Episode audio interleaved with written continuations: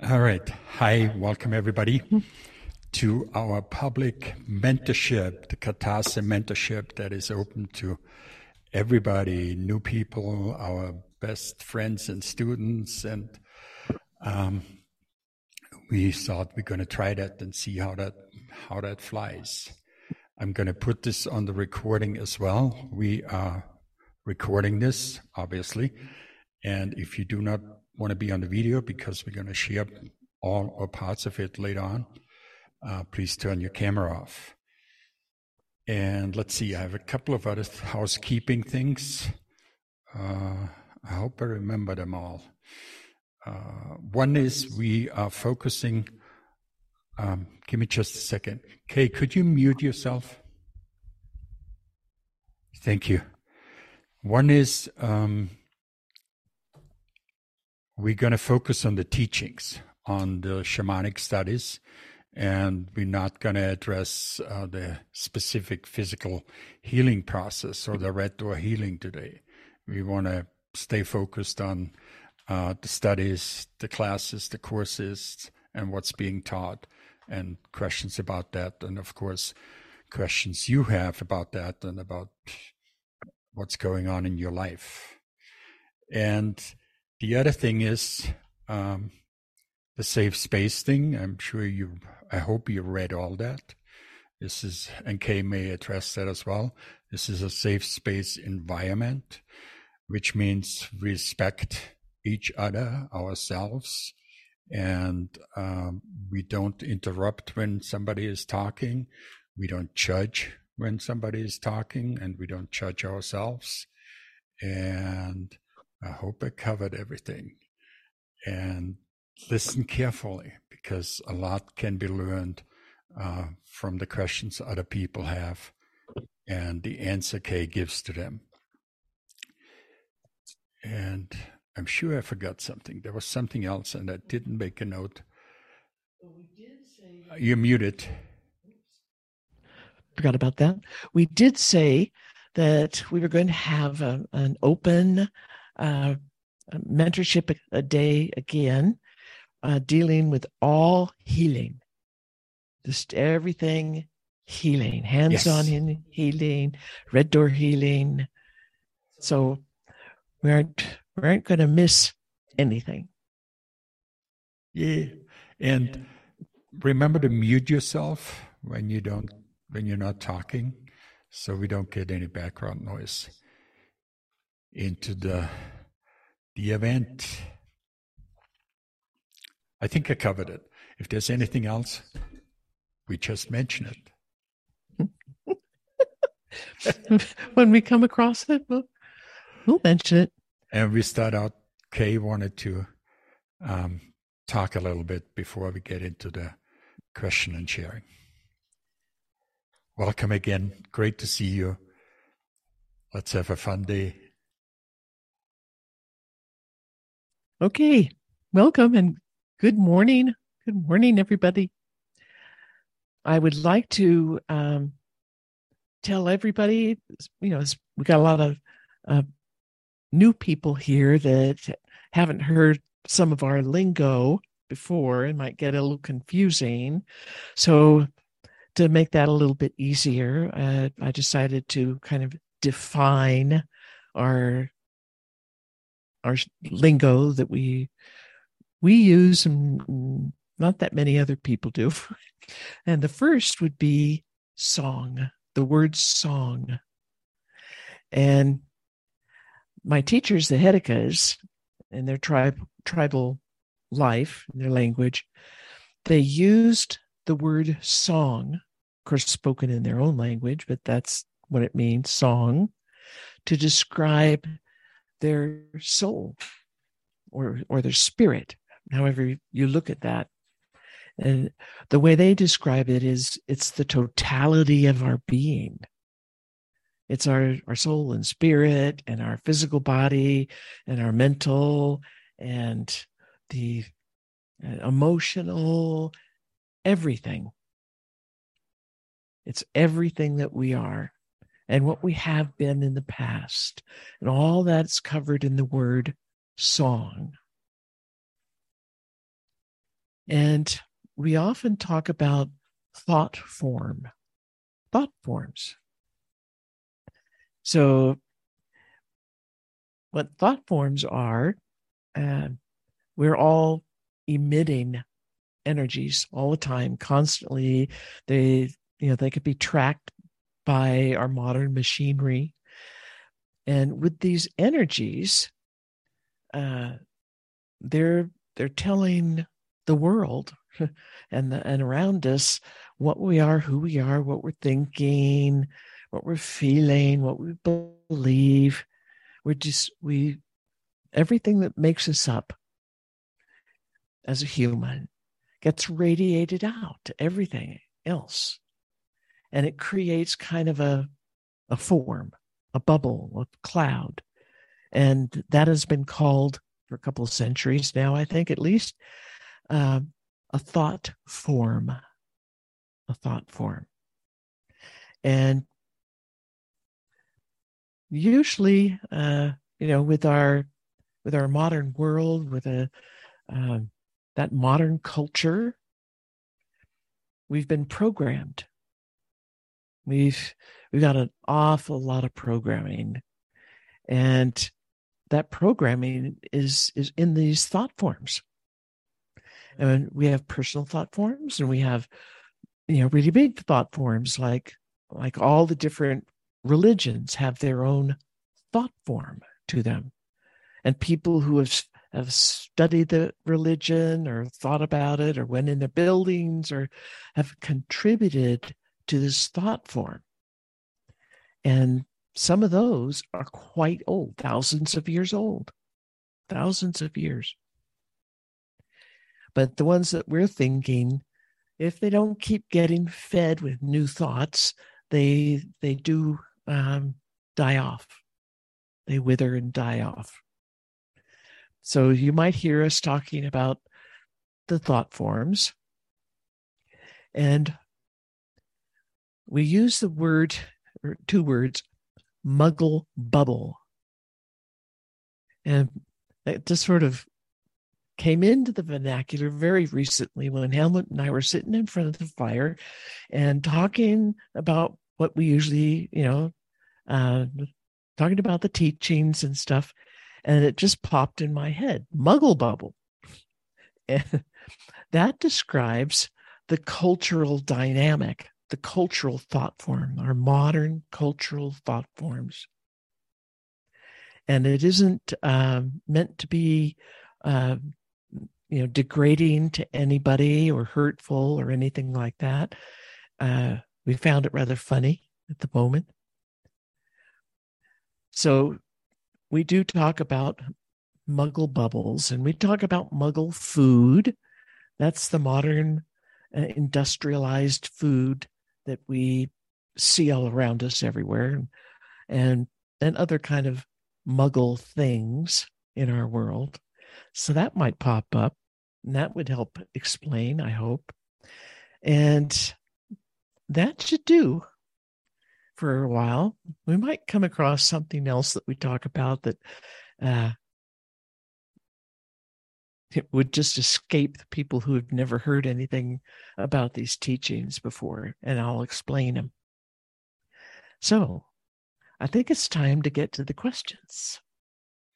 Yeah, that's one thing I wanted to mention before. Um, if you can, please use the Zoom icon to raise your hand. That way we have the lineup of questions and can go through those. Um, I'm sure you're all familiar with that. If not, um, ask somebody who knows how that, that works. Because I I'm not quite sure where it's at, but I hope you find it. It's usually something that's pretty visible, pretty noticeable. And some of you uh, now have your pictures turned off. We aren't going to see you holding your hand up to ask a question. So just remember that, that you got the hand. Here's one that's popped up already. So I think that's our first question. When you when you do push the hand, meaning your hands up, you can see it in the um, the top corner there, that image usually goes up to the top corner on the left side. So let's get started. Uh, Laura. Yeah, it, the on my computer, just for other people who want to raise their hand, it's in down in the bottom. It, there's a reaction. It says reactions with a little happy face. The raise hand option is in those reactions, and I, I'm I'm happy to always move myself back to the end of the line. okay, you know that. You can always put me at the end. and, and I I love hearing all the new people stuff. In fact, I can I can go back to the end since Laura Philpott has her hand up. Or did you want to hear my question? Oh, you might as well tell your question. Well, uh, and you can decide order. I'll put myself back, but it's um, my question just is straight up: What's journeying, or what's Ooh, what, a journey? Because a I journey? Yeah, mm. I have a case of IKTA. I know that already. And I would like to not. I'd like to hear it again. Because I recently was talking about the classes to somebody and talking about journeying. And I assumed everybody knew. And it's funny because I haven't known what it was for that long myself, truly. But I I forget. I mean, it, it's like I'm you know, and one of her questions is like, why would I need to know how to do that? And I thought that was even, I'm like, that's where I got stumped in a case of IKTA. I, I have my assumptions, but I'd let, I, when you, in any order today, if you wouldn't mind, what is a journey? That is a, that's a good question. A journey is a ceremony that we do and, and pre- pretty frequently, actually, a lot of different kinds of journeys. And before I get into that, uh, one little comment about the IKTA that's obviously just letters. Uh, I know that already. And it's it's something to easily fall into, and people usually do. And sometimes new students that think, "Oh, I've heard that already. I'm I'm going to go get myself a cup of coffee. but uh, we we think we know. We might know on one level, uh, kind of a a superficial level at first, but with these old teachings, these are really really ancient teachings. They they are about such things and taught in such a way that it's in layers like an onion. It's in layer after layer after layer and one level after another. And you'll hear the same words or the same story again. And all of a sudden it it means something brand new to you something that you never thought of before it's the same you're getting the same words again you're getting the same information but when you think you know it already, you block everything else out. You block new information out. And so we we warn against the IKTA. And and now a journey. This is a journeys are so fun.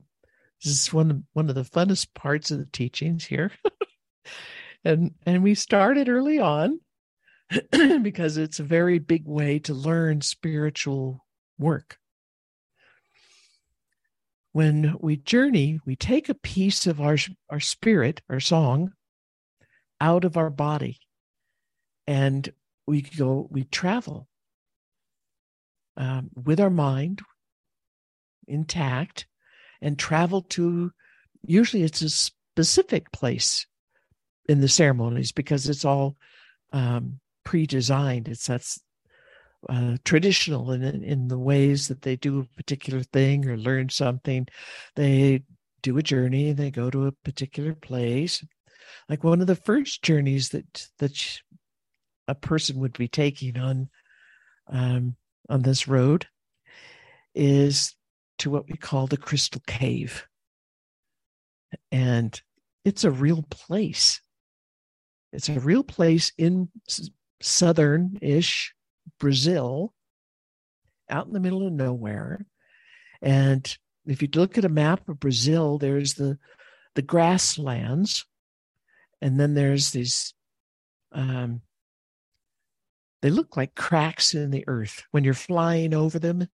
You know, you take your body out, your your spirit out of your body, and you're traveling. You're flying. You fly to those places, and you feel and see the whole journey.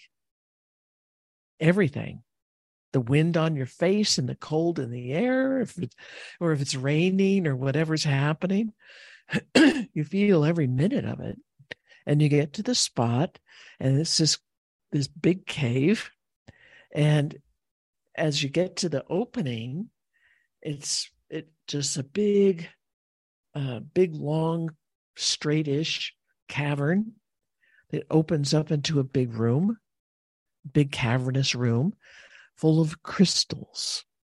I mean, full of giant, giant crystals and, and smaller ones, but it's it's astounding. The feeling inside the cave is just jaw dropping. And you go find a place, sit down. When the sun meets, goes down, right down that cave, meets that cavern, it is indescribable. But you feel it, you feel it, you see it on every level. And it does magic things. It's it does magic things to your your whole body, your whole system, your brain, your neuro, neuro neurological system. and it's it's wondrous. It's just it's just wondrous. The things that happen to people in that cave and the healings. Uh, the stories are just astounding. And, and that's another thing that we do, unless we're doing it all by ourselves. That, but we're when we're in a group, when we come back at the end of the journey, and at the end of that experience, we fly back. We fly back and then settle into our bodies and usually have to move. It's uh, especially in the beginning, you need to um, get up and dance and move around and and and kind of reorder your your whole comprehension of who you are, where you are, and and that you're you have a physical body and you're in it. And when that stage is is finished we all describe something about our journey as much as you want. Or if it was just too private or if it's something you can't put any words to which that happens because it is pretty pretty just mind-blowing spiritually mind blowing, then we talk about what, what feels comfortable to us and we learn from everybody else's journey as well as our own. And so it's just an incredibly beautiful experience every journey every journey is is rich and sometimes you're not you know, in the very best of, of health or mental state when you start out to do this. And you have a little bit of trouble concentrating, but you still, uh, something is happening. Something from the journey is still happening to you. And it doesn't mean you failed. There is no way to fail. There's always a good experience that teaches you a lot. And maybe it's teaching you that you really should not have eaten that junk food before you got to class. And it's your stomach doesn't feel so good and the rest of you you can't think right and uh you you realize what was disturbing your attention in the middle of this journey And that's a huge learning experience. When we go on journeys, um, we have our uh, our power animal or other spirit guides to guide us, to help us, to teach us. We meet different beings, different entities, songs, uh, wherever it is we go. And they teach us things, they take us places, they give us different experiences. This is a tradition that is all about experience. We don't learn uh, anything but just sort of surface details unless we experience it. That's where the real learning comes from. That's what the real spiritual teachings are all about. That's the cornerstone. You have to feel. And when we've been living the muggle bubble life and doing all the correct cultural things, our our senses are dimmed down and and our mental capacity is dimmed down and our physical and and we're hindered. We're hindered. And as we do these these different ceremonies the teachings the the experiences they teach us the way the world really is. What's really, really happening, what's really there on all levels physical and mental and emotional and spiritual, and especially spiritual, all the spiritual levels. And we touch into it. The spirits give us what we need at the time. They give us how much we can handle. You never get more than you can handle. And it's it's so beautiful and so fun and so enriching that uh, most of the people who who practice some kind of a shamanic type tradition and it, all these ancient teachings the really really ancient ones they did journeying there was a major way of learning and experiencing and as you do this your senses start to wake up. Your physical senses, your spirit senses. We have a whole array of spirit senses that we know nothing about in our culture. And they're, they're right there. They're right there. And they start to wake up. All of it starts to wake up. Even the, the um, pre flood Egyptians said we had we have 360 spirit senses. Just let that sink in for a minute. 360. We have five physical, but 360 senses, things that we could sense. And I heard one uh, living master uh, indigenous uh, Egyptian guy who, who was born in a local tribe that practiced the old ways, kept them hidden. And he had figured out, you know, 20 some odd senses, spirit senses, and hadn't figured out the rest of them. And he was an old man already, but he'd been working on it his whole life. So there's there's a lot of stuff out there. We're we're so much more than than what the muggle bubble says you are. So much more. Journeying is a little bit different than um, a visualization. We have a lot of traditions that you could get into these days that that do um, visualization exercises.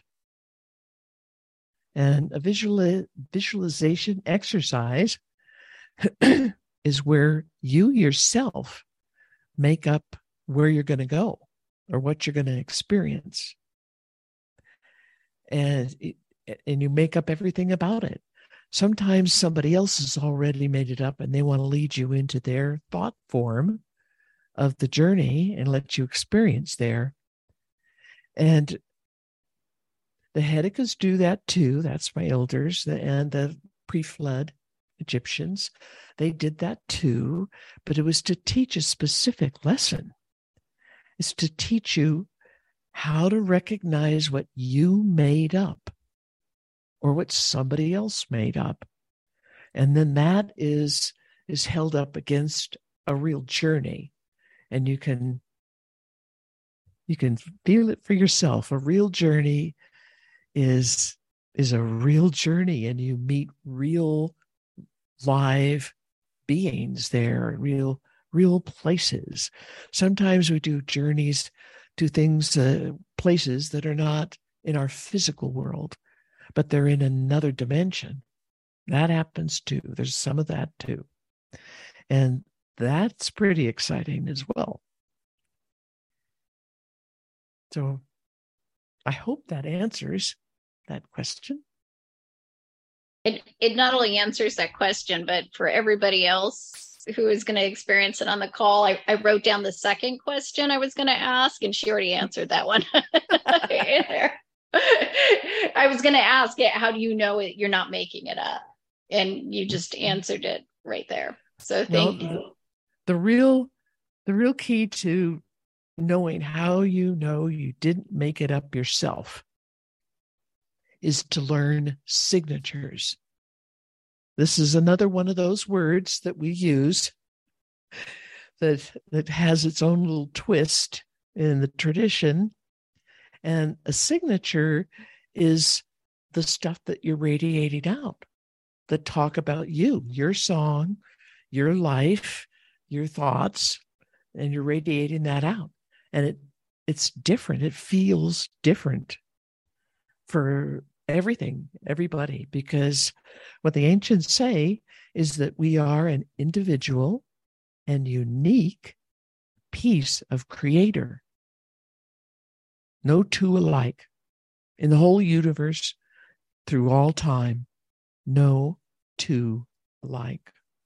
You are an individual and unique piece of creator. And because of that, you feel different than any, anybody, everybody, everything else. The ancients say that everything's alive, everything, everything the rocks, the atoms, the water, the you know planets, everything is alive. The the air around you, and they're all individual and all unique. And one thing the Hedekas told me when I was first learning, when I was first learning this, it just blew me away. I was like, "What the? What on earth are you talking about?" And so they had me uh, just think just just kind of think for a minute. You got a dog. You got a tree. You got a human. And they're all there in front of you. And each one feels different. All dogs feel like like a dog. That's dog signature. And as an individual dog, they have that extra added little individualness for their individual uniqueness. But part of their whole signature is being a dog. and the tree, the tree's not a dog. You know, I mean, they can really tell the feeling difference. It feels different. Signatures have a feeling to them. Everything has a feeling. And you know, trees are trees. They're not a dog and they're not the human. They're not anything else. That's what they are. Then you look at the human, you feel the human, and that's that's human. It's not a dog and it's not the tree. And and we learn to read signatures. We learn to feel the energy and be able to read it be able to tell what that is. So that when you're in the middle of a journey and you have a character come up to you and and start talking to you, telling you to do this or that, or you can feel its aliveness and you can feel its signature. This is not something you made up. But if you learn your own signature and every all these other signatures, when you go into a pretend world for like the exercise and and what you're making and putting in your world, you might be putting, you know, plants or trees or other people or if you like animals, you might put a bunch of animals in there. But they all have your signature because you created the world and you dreamt up these imaginary uh, things. They don't have any of the feeling of aliveness. And that's how we tell that we went on a journey, a real journey, and didn't just make it all up. We learn those things. That's part of the teachings.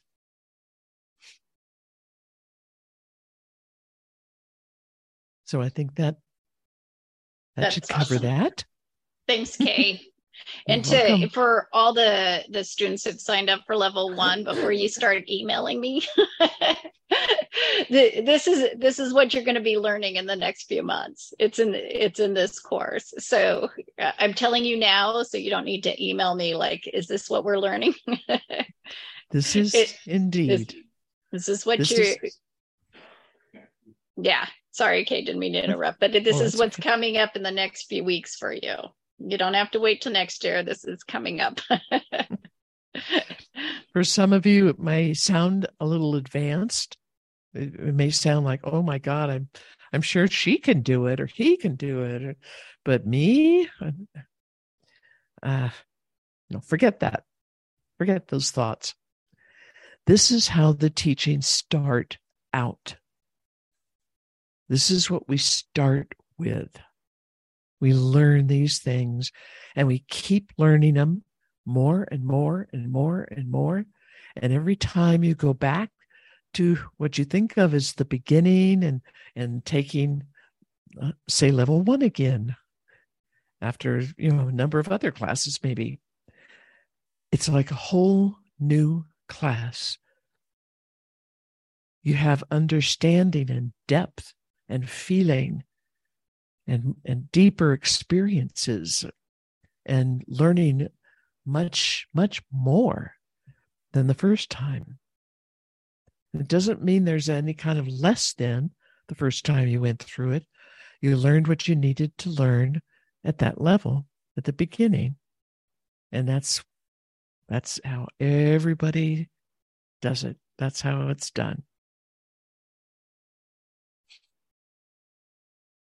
So thank you, Laura.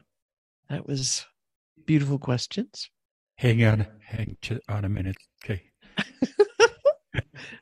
Before you jump to Laura, I want to welcome the new people who have joined, um, and especially my sister. Hi, sis.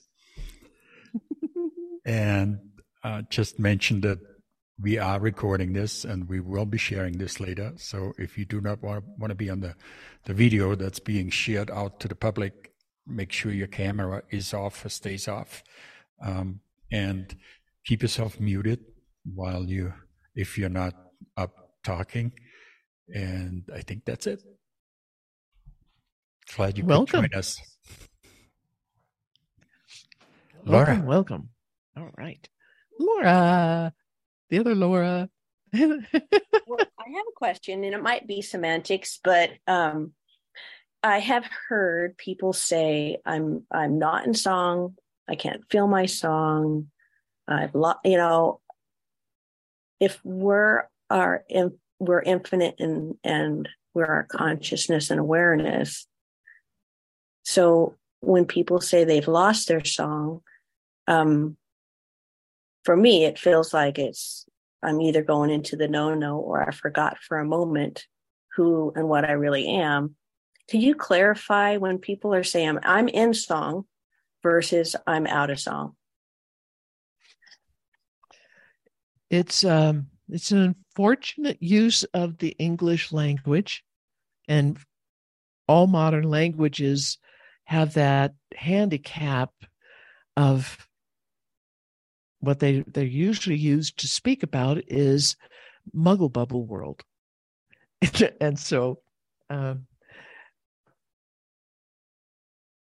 it's really difficult sometimes to talk about spiritual things because we don't have the the language and it takes lots of words sometimes to put together all the things that uh, that we really need to be able to fully express these concepts. so when they say I'm in song, and, or I'm out of song, or I lost my song, I can't find my song. This is in, in reference to feeling their whole beingness, feeling the truth of who they are. And the first ceremony that we ever learn is a, a kind of meditation. Um, it can be a kind of journey, sometimes it is, but it is at least a meditation. and in this this journey, in this in this practice, it's called finding your song. And it's misleading in English because it, it kind of misleads you to think it's something outside of yourself, that it's something that isn't part of you that's here physical. It's something else, something else. And that's not true.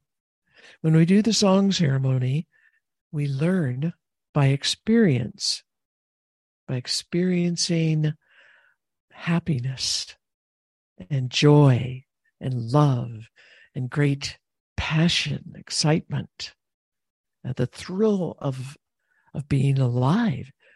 Even remembering uh, a memory like being on a roller coaster, it might have scared you, but it gave you a lot of adrenaline and you felt very, very alive for a few moments. Even that experience, you can find your song in it. The, the basic nature of our song is happiness and love and passion and immense alive, aliveness. And you can feel your ancientness, your antiquity, how old your, your song really is, and how vast, how incredibly vast you are. And that you've had past lives, lots and lots and lots. And maybe not even on this planet. Some of them might have been on some other place. And you sense this, you feel it. Every time you do the song ceremony, you're tuning into the feeling of that happiness and you discover that that feeling of happiness is really your song that's what that's the nature of your song that's what it is designed to be and uh, it's designed to feel all the time a basic core happiness full of love, just exquisite, unconditional love. And that's what we are born of. That's what our song is born of. We feel it, we remember, and we know it. We have knowingness of it. So you can't really lose it because it's it's a part of you. But you could get distracted. And that's what the muggle bubble culture does. It distracts you from the feeling of your song. It distracts you by diminishing your senses and your consciousness, your ability to feel your own emotions. It diminishes all of it, every single thing. And it does it in a lot of different ways. And then all of that kind of works together to distract you, to keep you thinking about something else. We, we learn to be distracted with fear and worry and anger and anxiety and stress and all, all the negative emotions. We learn to be distracted by that, especially.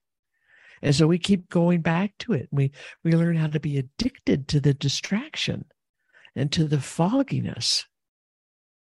And we think that's normal. It's not normal. It's diminished. And it was done on purpose. A long time ago, long time ago. It was done on purpose.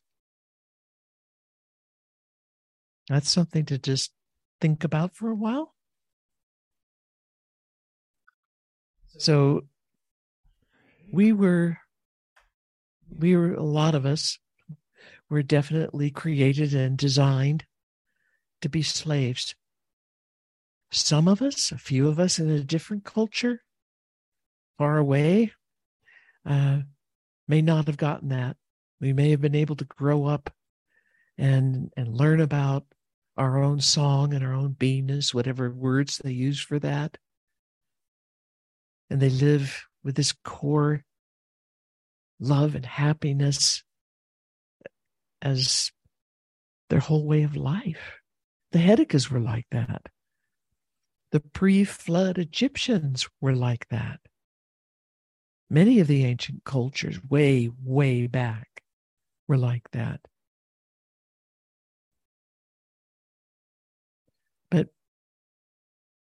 Now that we are uh, all mixing together, we have an, a, a true international culture and all kinds of different people from different tribes and places and spaces uh, are finding each other and breeding and making new humans and and teaching you know all their their things together and uh, so our our genealogy is is very complex and our history of where our parents grandparents great great great great great grandparents came from that's all different so many different places and these days, we might be able to track some of that. Um, I'm I'm not totally relying on um, genetic studies and who where they think they know your ancestors came from and um, all that stuff. Some of that might be reliable and some not. And it's another thing that we learn. Question everything. Question, question, question. Don't blindly believe it. Question it. Question everything. And if we don't question everything, we're not going to get out of this muggle bubble. But we learn in the teachings how to hang on to our attention and, and aim our attention. And we can aim our attention straight into our song and have that be our natural way of being. We can learn how to do that as, as a base, as a foundation of how we live. Everything that we do, when we do that, our perspective changes. Whatever we're looking at, we're looking at through our song, and that doesn't fully quite talk about that right, like English often does. But your view of something from your song and your song's perspective is the truth of your existence. That's that's truth. What you perceive from your song's perception ability, that's truth. What you perceive from the muggle bubble and your your asleep kind of life in the muggle bubble, that's all distorted. It's lies upon lies upon mistruth and mistruth. Some purposeful, so not everything.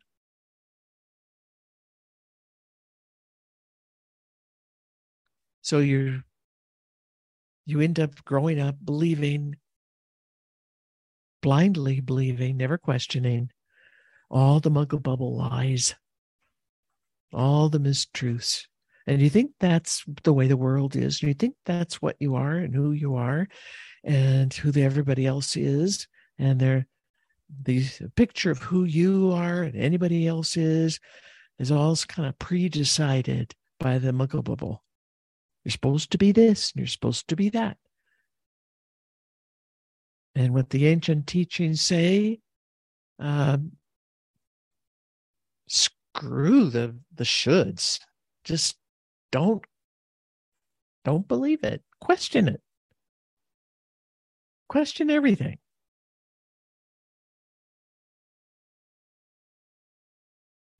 Thank you, Laura. Thank you. Thank you, Kay. Good question.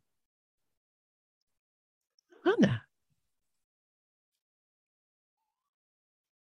Good morning. Yeah, so I have a follow up question on that in regards to song and actually modern diseases. So, or I don't know if they're modern or if they always existed. Again, that's another question. But um, increasingly we see depression among people, especially young people, which seems to reflect that there is a void. Um, so maybe a lack of awareness of their song. so, but maybe you can. So, I'm, I, depression comes to my mind first because it is a disease that is um, affecting everything like emotions, mental, etc., spiritual. Uh, it just seems that there is nothing there. And to the degree that people want to take their lives or actually go through with this when they start feeling a little bit better. So could you could you please comment on that a little bit more? What, from your perspective, what is this about depression and how we as healer could actually help those people even treat them hmm.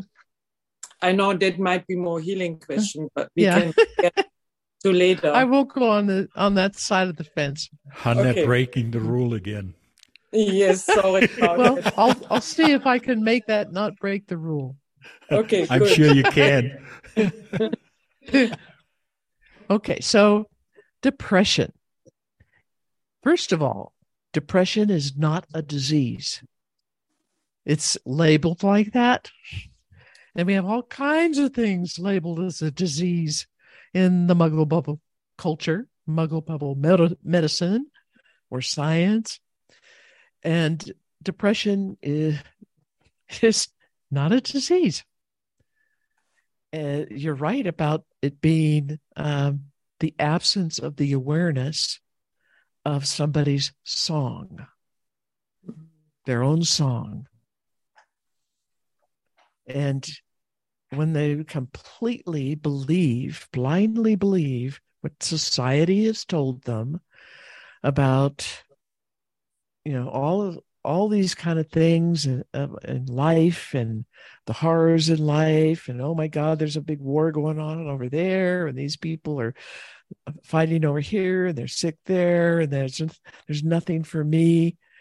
There's you know maybe uh, different events in their life that uh, have kind of triggered them into more depression. And all of that depression stuff coming from the muggle bubble is what is blinding them, literally blinding their senses from feeling their own aliveness, from feeling their own song. Just blocking, blocking it out, refusing to believe that it exists, refusing to believe that any kind of happiness exists, that all there is in this world is all that sadness and misery and pain and all all the all the negative stuff. And that's simply not true. Mm-hmm.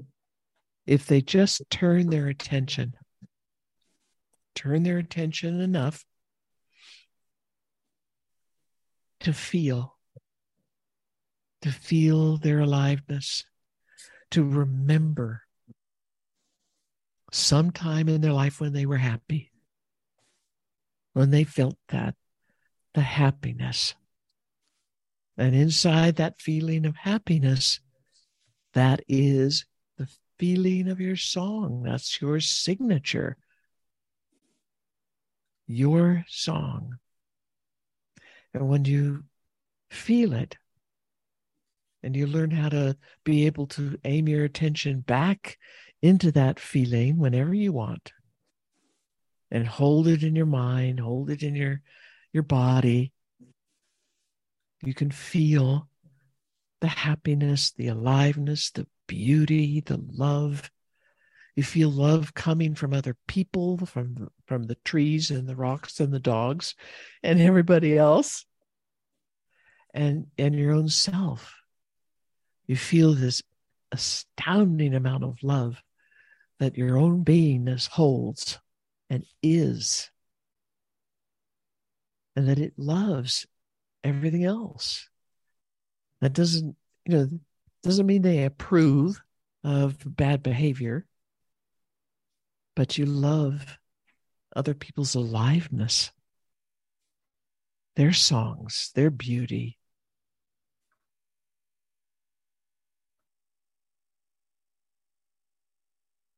So there it ties in. And we could talk about all kinds of medical things on the medical day that add to this distraction. And let me give you a hint food can be one of them. Yeah. What you put in your mouth or on your body or your breathing or whatever, that can definitely change what your attention is aimed at and what you are able to feel. Muggle bubble food, that is the that's everything that's overprocessed and industrially made, chemically made, et cetera, et cetera, et cetera. And it has no food value. It might have a lot of sugar in it, might have a lot of vegetable oils in it, has no food value. Your, your, bod, your body can't actually extract real food from that. But it will mess up your entire neurological system mm-hmm. yeah. and your thinking. And uh, so that's the first clue stop eating junk food. No muggle food. And? Stop media especially social media, and go sit in the sun without sunglasses and without sunscreen. This whole thing about sun's really bad for you and it's going to give you cancer and all that, make you blind. People have been living in the sun for millions of years. They have been a form of human for millions of years now most of which have lived their entire lives in the sun. And they didn't die from cancer and blindness and all that stuff. These are these are lies.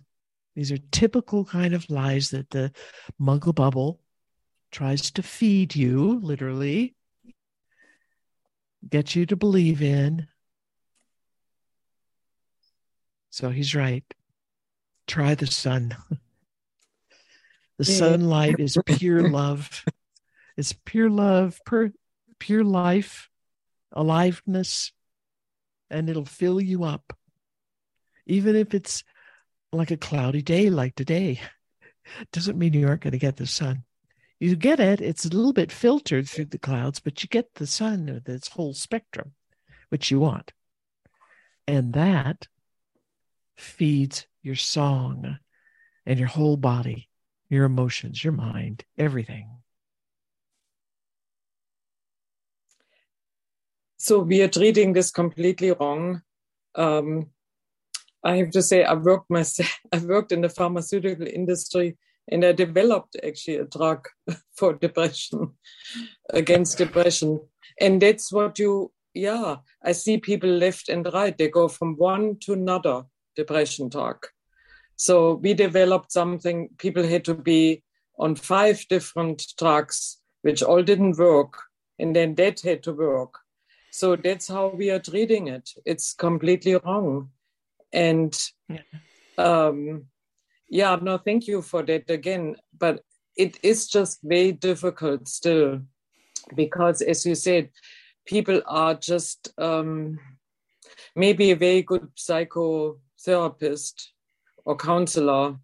People are just into those habits. They're addicted to those habits. Uh, helmut as you said media or whatever it is uh, social media food especially too, and to change that for people who are in that in that muggle it's just very difficult even for people who are not uh, uh, who who are uh, fortunate not to have severe uh, things like depression it can be difficult to change all that mm. mm-hmm. yeah uh, one of the things that feeds that are the inappropriate items that we we put in our mouths we try to eat. And we think that it's going to feed us and take care of us. And even some really nice veggies out there that have fabulous nutrient list that has been studied by science and they've listed this great nutrient list. There's so many anti-nutrients in it yeah. phytic acid, oxalates, and, and on and on and on and on and on. And they they attack the human body. They attack uh, the animals. That's how animals learn not to eat certain plants because the the anti-nutrients are are just too much or too much for their species. And so they smell that and they move on. They don't touch it or if they manage to get it in their mouth, they literally will spit it out. And and I've I've seen that. I've seen that with horses and cows, uh, picking up something they shouldn't have eaten and and tried to eat it and spit it out. But humans aren't that smart when, when they're asleep. When they are they are living, you know, mm-hmm. blindly caught in the muggle bubble. They're not paying attention to any of those things. And they just they just eat muggle bubble food and it dampens their their mind and their emotions and their consciousness, their ability to do anything, especially spiritually. Just totally dampens the spiritual levels. All mm-hmm. of these this muggle bubble garbage stuff uh, with sugar on the top of that list, it dampens spirit abilities, and you can see it in people.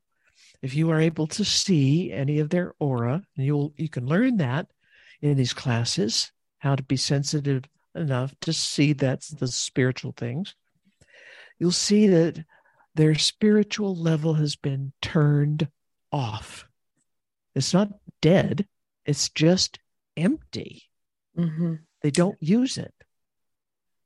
And that's what happens with depression.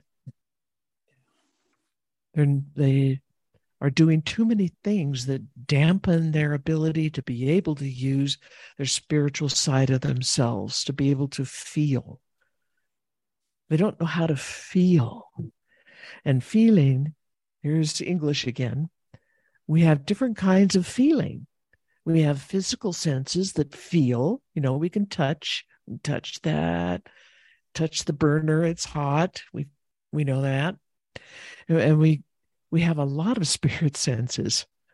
And all the spirit senses operate on feeling, a subtle nuance of feeling. When you have dampened down your entire spiritual body so that it there's no activity in there. It's just it's just empty. Not dead, empty. That stimulates depression. That stimulates the feeling of non connectedness. In the ancient teachings, we teach that everybody is extremely connected to everybody, everything else. Extremely connected. And in this connectedness, there can be coherence and balance and harmonies, like a symphony, harmonies, the, the dance of life, all harmonized together. And we can feel it. When we don't have any of that and we're not tuned in to paying attention to it in ourselves or anything, anybody else, then we are empty. The spiritual body is empty. And we feel disconnected. Humans, uh, they're especially designed to be healthier when they feel connected to other humans. They need other humans in their life. They need family or community, a friend, a best friend, a mate. We need to feel connected. And that's that can be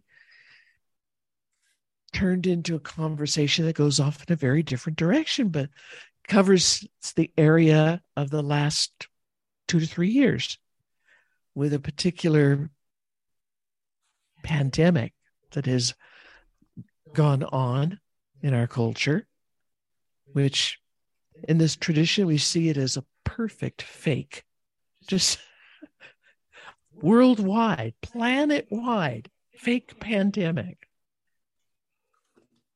They get people to believe in anything and believe in this disconnectedness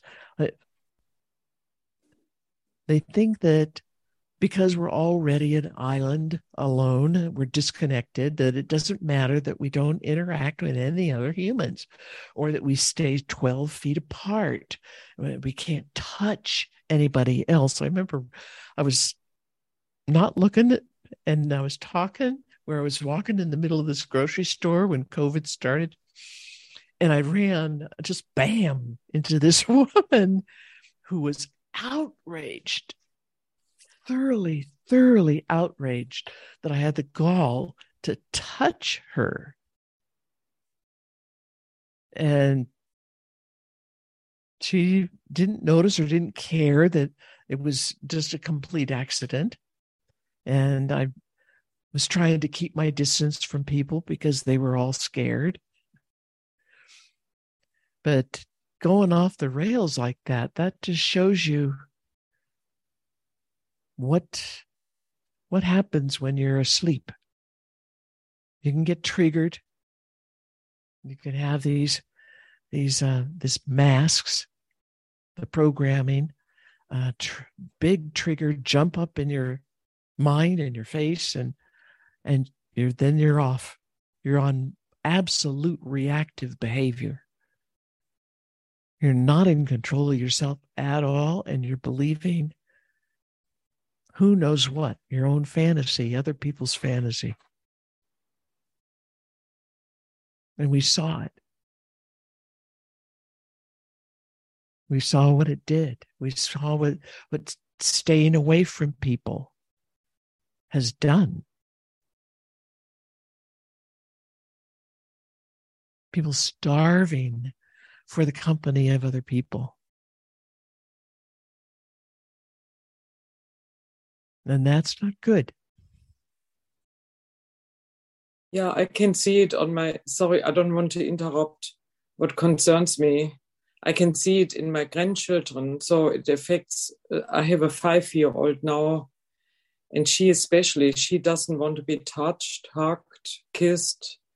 It's really weird because she grew up, you know, during that time when she was told, don't touch anything, don't uh, stay distant from people, wear masks, and all this is really weird. She is um, she's such a sweet child, but she just doesn't want to be touched. Mm. I think this cultural is, learning. This is a a whole lot of talk, honey. Oh, we, right. Yeah. Sorry. We should I wanted to see reel back into the. Yeah. It's important. As it's a, an, it's an example, thing. perfect example of how our entire modern culture, we're talking about billions of people, not everybody on the planet, but an awful lot of them in the modern culture, and how they've been raised, how they've been taught, and taught to believe without questioning. Do you remember in your own schooling that you were not supposed to question unless the teacher kind of set that up ahead of time that you could ask questions about something. That was rare. All of my teachers, they did not want you to question anything with with only one man, one exception. Beautiful man. And he really he really taught me a lot. But the asleepness. And it starts young. It starts in the cradle. The culturalization, or you could say the muggle bubble, being a, a, a good part of the a proper part of the muggle bubble. You have to obey all these different rules. And that's that has a lot uh, a lot going on in the teachings it has to do with your attention. Where did you give up your attention? Where did you throw it away?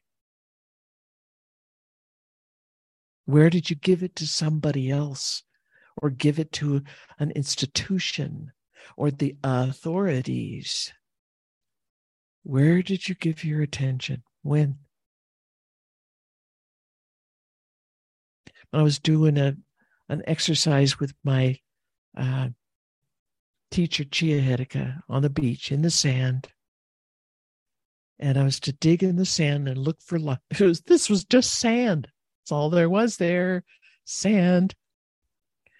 And I was to play with it and like a kid and dig in it and rub it in my hands and rub it on my face. And um, I was to try to perceive its aliveness. And we had done this before. I did not su- succeed on earlier occasions, but this is a, a test with your attention. And you learn, you do it over and over and over and more and more and get better and better and better. And all of a sudden, in this digging around in the sand, I remembered being very little. I was still in my diapers, and my mother had set me outside the door in the mud, um, not too far from the blackberry bush. But I was sitting in the mud and and just loving it. I could see its aliveness. Even with my physical eyes, I could see the aliveness. It sparkled it twinkled and it it shined out and it, it, there was shooting lights and colors and uh, dancing and uh, the the mud was all completely alive and electric and beautiful and it was full, so full of love and life and i smeared it all over myself probably in my mouth and i had it in my hair i had my mother had dressed me up because we were going to go somewhere. And I know I'm sure I had my entire body covered with the mud because that that was just me. And so she came out the, the back door and she saw me and was like, ah. And she grabbed me and took me in and washed me all up. And oh, no, no, bad, bad, bad. You got all muddy and you got your clothes all muddied up. And, and I'm trying to say, but don't you see this? Don't you see the mud? And I didn't have any words. probably, probably at that age, I only had a few words. But they they didn't understand. They couldn't see it. And I find I realized, ooh, I'm seeing something that they don't see. I'm feeling something that they obviously don't feel and they don't like. And I got in trouble. I didn't feel like I did anything bad. And that was kind of a secret inside myself that, that I had had this glorious, beautiful experience that I wasn't supposed to have. And I got really muddy and I, uh, you know, didn't do what my mommy wanted.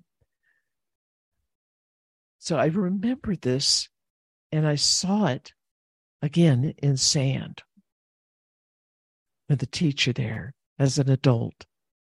I saw it again. I felt it. The incredible aliveness and variety of life. And, the, and what you think of as dead sand, there it is. The variety of life is extraordinary. And they're signaling their connectedness. They're signaling it. It was just, it was so breathtaking when I was a baby and when I was an adult again. And remembering, re- realizing that I had already done this in this lifetime. It was so exciting. And that really, that was a, that was a teaching experience that really stood out to me. It changed, it changed my direction of things in my life. Big step on my path. And this this is what these teachings are all about to give you back your own ability to perceive and think and feel to give you back your own power. Your power is in your attention. You got to claim it back. That's that's what the teachings are all about. Time for the muggle bubble to end So thank you all. And Laura has a hand up again.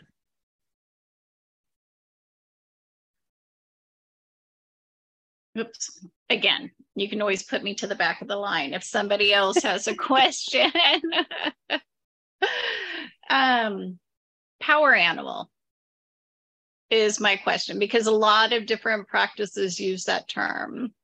And I I had studied uh, modern shamanism and um, met my power animal, and then did the Katasi way of uh, the power animal journey to meet your power animal. And it's not the same.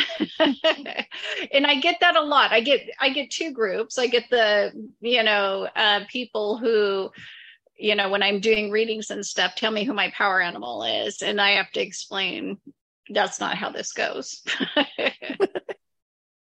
and why, you know, why one, I ended up with two different, you know, I did the modern shamanism way and then in i mean i can tell my own story but i'd rather hear um, yours, but it was when I did it the Katasi way, total different experience and why. I mean, I've got a lot of questions around it. Why? Why do we need a power animal? Need. Um, why would we want want? Um, let me get. I'll let you use the words, but uh, you know, why is that part of level one? You know, who's who's this dude, Judette? Who's this? what is it? is that enough questions around it? Tell uh-huh. me it all. Okay. That's good. Good question. A power animal is something that everybody is born with. This is a, a spiritual friend that you have had for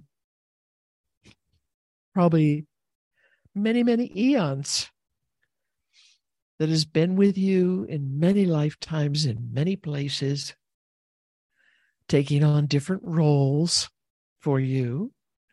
And in this life, they're your power animal. And in the Katasi, in the ancient Egyptian tradition, really ancient, your power animal is a, a spirit, song, entity that is taking on uh, an animal form, almost always an animal form, but you can have spirit helpers that are, are other things.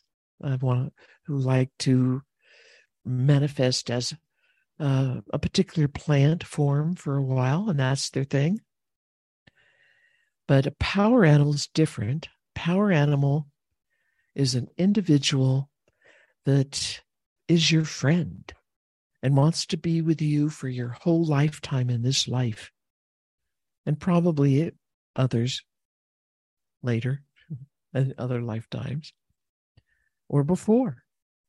But in this lifetime, they are taking on the guise of a particular animal and they're by your side.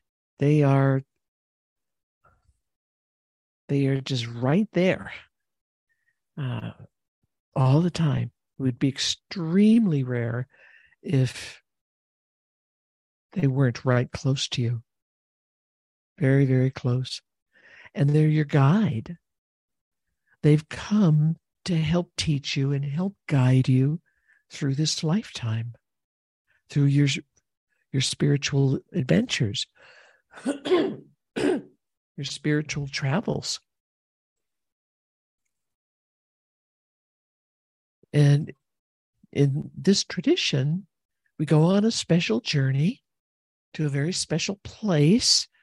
And this time it's a, a different cave it's a real cave in the Andes Mountains. And we we go into this cave and follow it. It's a big cave, goes goes way down. You can follow it into um, other realms. There's a, a particular realm that is referred to as the land of the animal spirits. And that's where you're, you're headed. That's where you go. So that's where the cave takes you. And you just keep following it down. And you go searching. There's a certain methodology in the search. And you go searching for your power animal. And all kinds of different animals might come to you, but uh, not not a bunch of times. Not uh, not a lot. The other animals will come just once. Your power animal, you have a special relationship with this entity on a spiritual level, you really already know this entity very closely. They are family, they are friend, they are mentor, they are their teacher, they're your guide, they're your trusted, trusted, trusted, trusted friend. And so you begin a conscious relationship with your animal, your power animal, this animal friend. And they they just they teach you remarkable things, beautiful, beautiful, remarkable things. And they're with you your whole life. And every every journey after that, they're present. They go with you. They're guiding you. They'll tell you whatever you need to know, want to know. They answer your questions. They give you love, help, healing, best friend.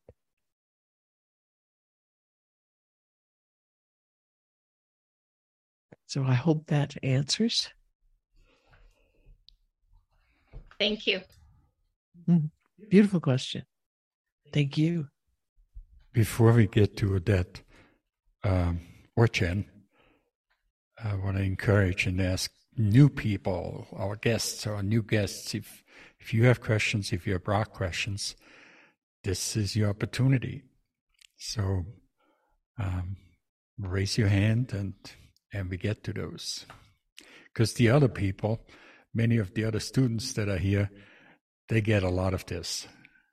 So uh, if you brought a question, this this is the time. Okay, Odette. Hi.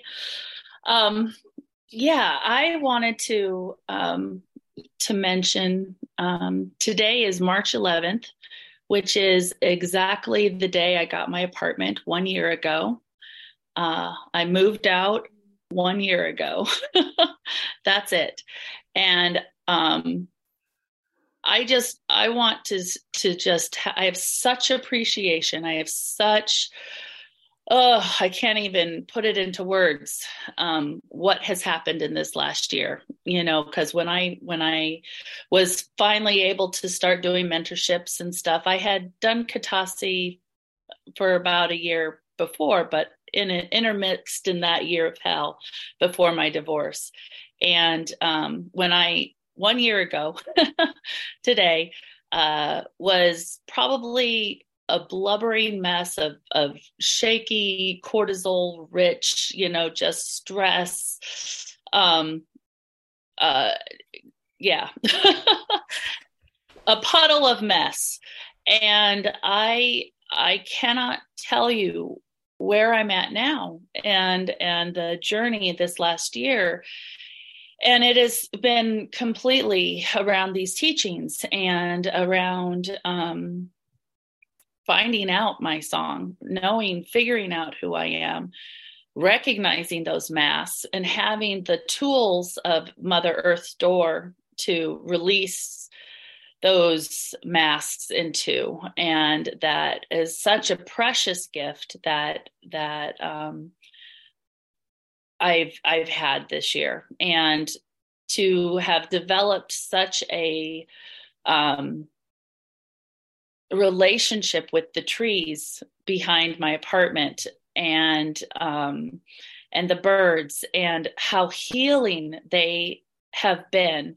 And when i when i started doing um, the gratitude ceremony out there and thanking those trees and really developing and understanding those signatures developing that um, relationship with Mother Earth and feeling that love, feeling the love of the guides, and and and um, to where I'm at now, and and the I'm I'm just so grateful.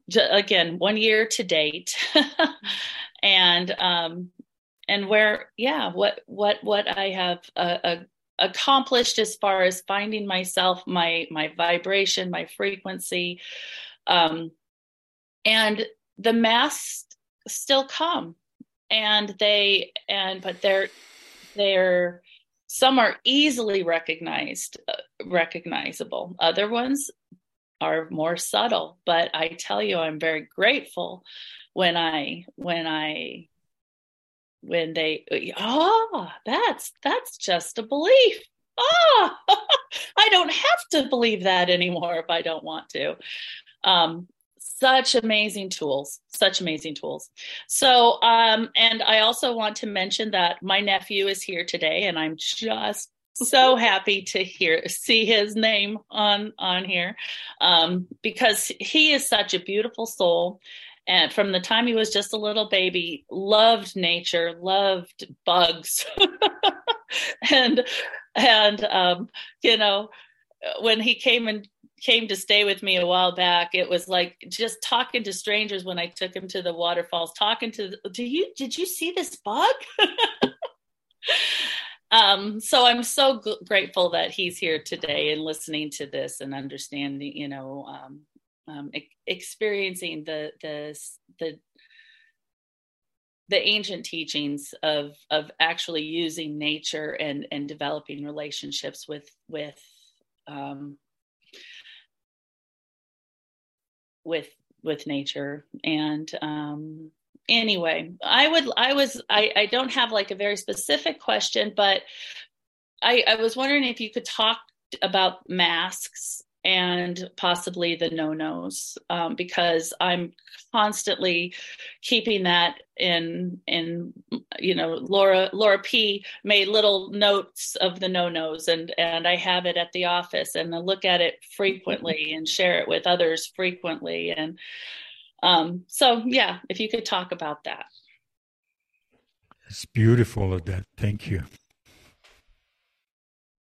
yeah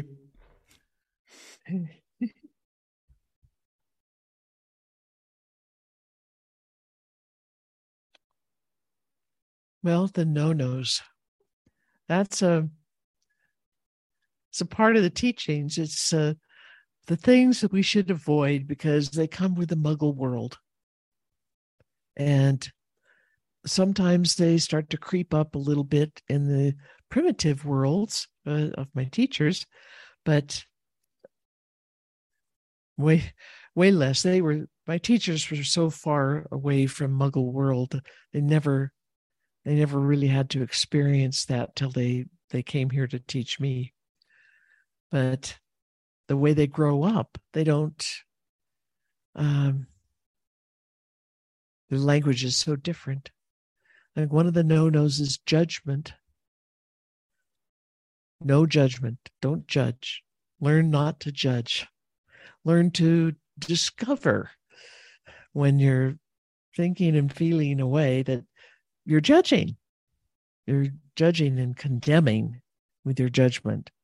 You're you're making a, a make wrong of something else and making a better than or a less than of others and or yourself. So we our muggle world is a is very hierarchical as a hierarchical design. And there's better than, which is up that ladder. and then there's less than, which is down the ladder. Don't want to be less than. Ooh, don't be less than. So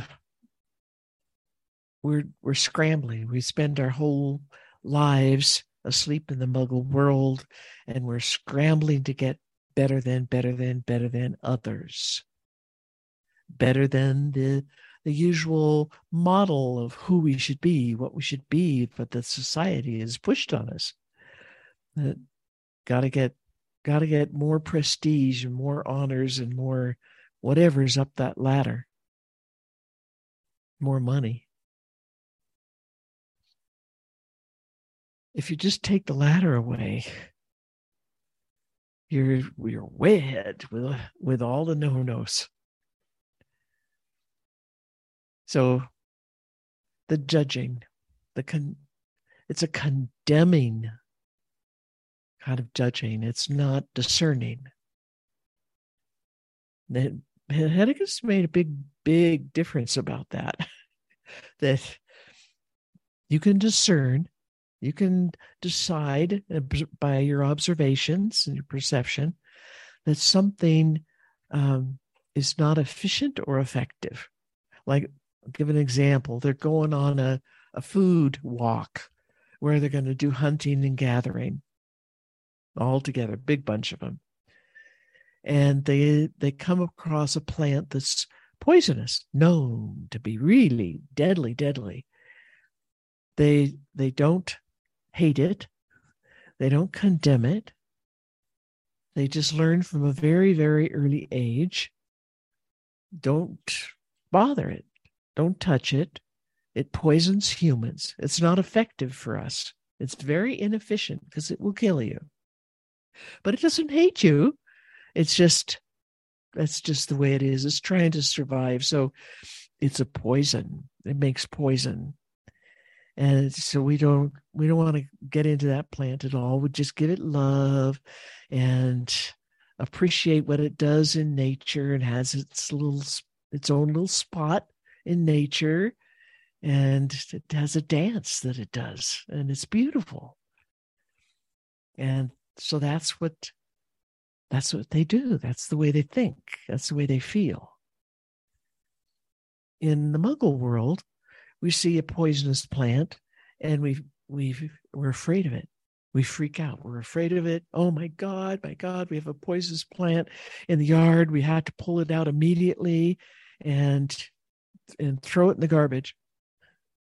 Don't let it don't let it seed don't let it reroot to uh, you know flush it down the toilet or something like that. Uh,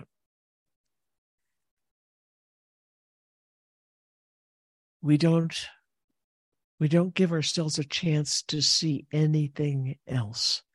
We just go by the belief that it's really really really bad and we should tear it out and maybe you're out in the horse's field and you see a plant that the horse shouldn't eat. Could be really harmful to the horse maybe tie its its gut in knots and you know all kinds of other horse things.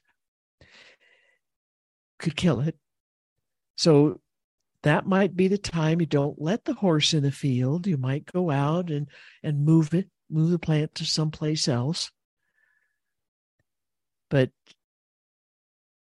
you're not hating it or attacking it, or you're not afraid of it. You're discerning that it will cause some trouble. And it could be a serious trouble if your animal ate that. So you take care of it. Most likely, the, the best thing to do would be to dig it up and either replant it way out in the wild, the way where your horse is not going to go, or bury it with thanks and offerings and love and and know that it's it's got its place in the world and it's got a beautiful spirit and it's happily living along but it needs to be able to accommodate the humans as as and these animals as well and it will understand the plants can think they'll understand if you explain things to them. The animals will understand if you explain things to them. You might not be able to keep an animal from chewing on something like that, even though you've told it it's not good. But just to be safe, because you can't you can't police the animals day and night. So to discern and to be safe, you take care of it in, in a good and beautiful and honorable and a loving way. That's what the teachings say. But what they do in in our modern culture, they rip it out by the roots and and do something horrible to it to make sure it can't grow anymore. Put poison on it put poison on the ground, kill the soil as well as the ground, throw it in the garbage. Disrespectful, not honoring. In, in the ancient cultures, they honor everything. Everything of nature, they honor it. And they, they give thanks to it. They give love to it. They they do things that try to uh, help it, help everything. Very different ways of thinking. And do you have some no no words that are on our no no list?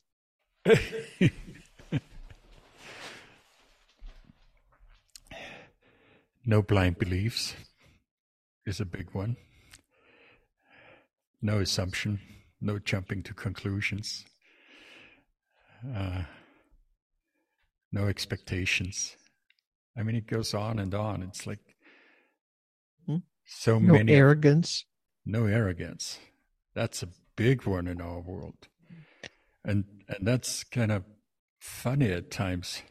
Funny in a way to look at, at the world and people who think they're really, really smart and and know everything and then you look at what they share and the energy that comes with it and the truth that really comes with it and it's like first of all why do you even have arrogance but there's no basis for it to begin with.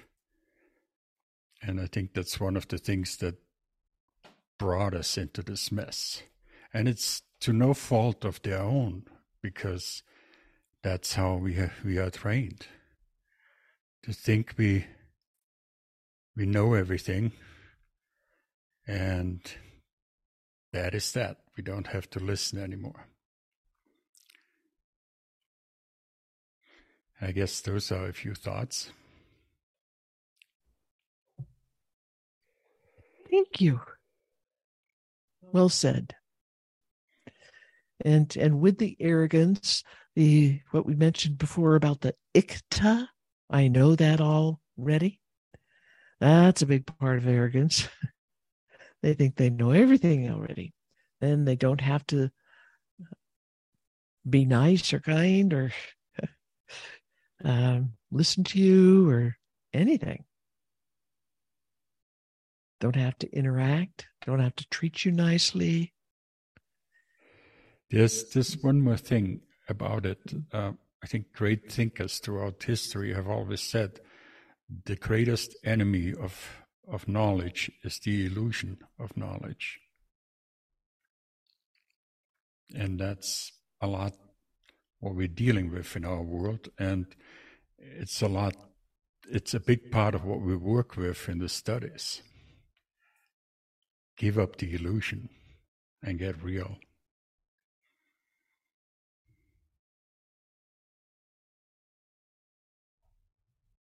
Thank you. Thank you. Thank you. Will said. Thank you. Let's take a five minute break and we will get back. yeah, I saw that bulging look in the eyeballs. Time to take a break.